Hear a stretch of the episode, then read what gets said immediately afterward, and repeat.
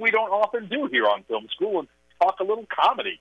Uh, and, and for my generation, at least, Caddyshack is probably one of the most beloved comedies of all time. In fact, Premiere Magazine voted it as one of the fifty greatest comedies of all time.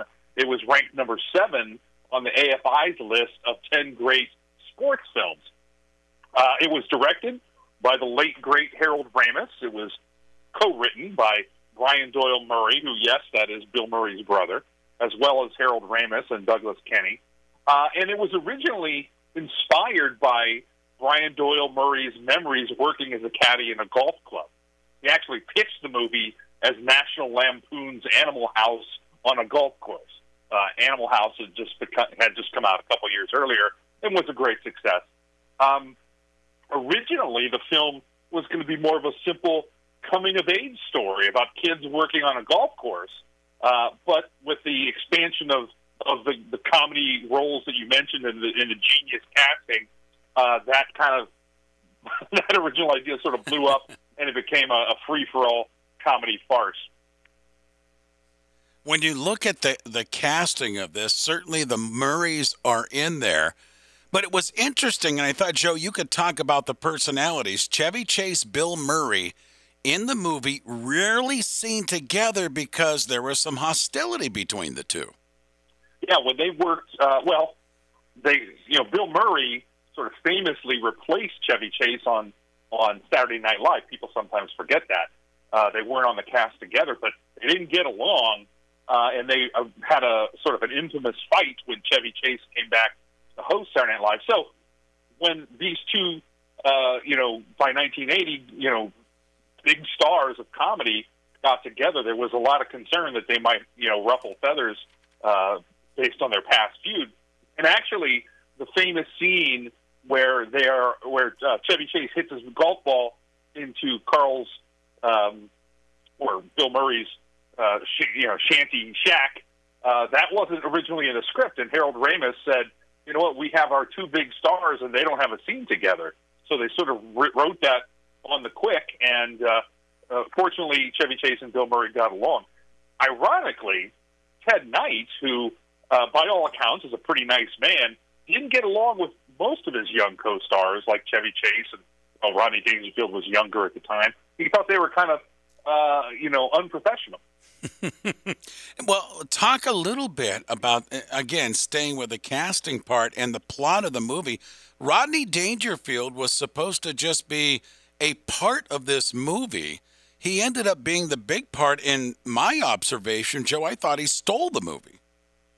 It's almost hard to say who stole this movie because so many people yeah, did. Yeah. Uh, everybody have, sort of has their famous or their favorite character, I should say.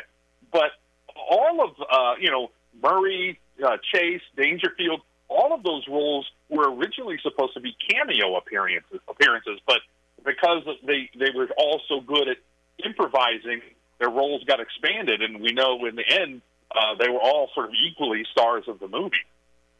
Um, Don Rickles, ironically, was supposed to play the part of Al Sherbick that went to uh, Rodney Dangerfield. Mickey Rourke was considered for the role of Danny Noonan, the, the young golfer, but he was turned down because the producers didn't think he was funny enough. Um, so, and, and Bill Murray's character was originally written as a silent character, kind of like a Harpo Marx. But once Bill Murray was cast, uh, obviously they encouraged Murray to, to speak and improvise. In fact, his famous scene uh, where he's the Cinderella boy and he's whacking the, the mums with the golf ball, uh, that was all improvised. He was only instructed to uh, imagine him announcing his own sports fantasy, and Bill Murray said, "Here, give me four rows of mums, and I'll do the rest." And, and that whole scene was improvised. Joe, they did a lot of filming for the movie down in Florida. What about filming? Often you give us behind-the-scenes looks of complications or interesting stories. Anything on that side with this movie? Well, um, some of the things that, uh, uh, I mean, this being nineteen eighty, there was uh, a lot of partying and, and drug use going on um, that, that made a lot of the people uh, show up late for work. Um, the uh, this is it's a gross moment, but Uh, it's kind of still a, a, an interesting production story. If you look uh, in the famous scene in the pool where they discover the baby Ruth in the pool, and yes. it causes a panic. uh, if you look closely at the wrapper, they actually uh, block out uh, or remove the H. So instead of baby Ruth, it says baby Rut, which is a, a kind of a common thing that's done in movies to avoid uh, copyright issues, lawsuits, and things like that. So uh, that's a, a little something to look for. Originally, the assembly of the film by the editor, and this is almost impossible to believe, was four and a half hours long. Oh. Um, and it's now a nice, tight, you know, ninety-minute film. Joe, as successful as the original Caddyshack was, they tried to do Caddyshack two, and it was a gigantic flop. Why was that? Well, it's a bad movie, to put it bluntly. I mean, okay. In fact, Caddyshack two uh, is kind of infamously one of the, uh, sort of known as one of the worst sequels uh, of all time. Uh, kind of, you know, going up there with like Jaws four, which we talked about a few weeks ago. Um, so it didn't, it didn't age well. Uh, well, it didn't, it, it never even did, you know, any, it, it didn't uh, uh, compare at all to its original.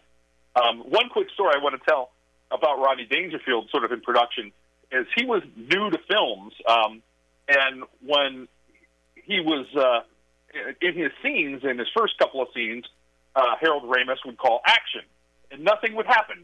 Dangerfield would just stand there, and he, he would say, "Hey, Rodney, is there a problem? Are you ready?" And Rodney would say, "Yeah, sure." And he goes, "Okay, action." Again, nothing. Uh, so Ramis walked over to him and says, "Rodney, when I call action, that's your cue to come in and do the scene." And he says, "You mean do my bit?" He says, "Yeah, do your bit."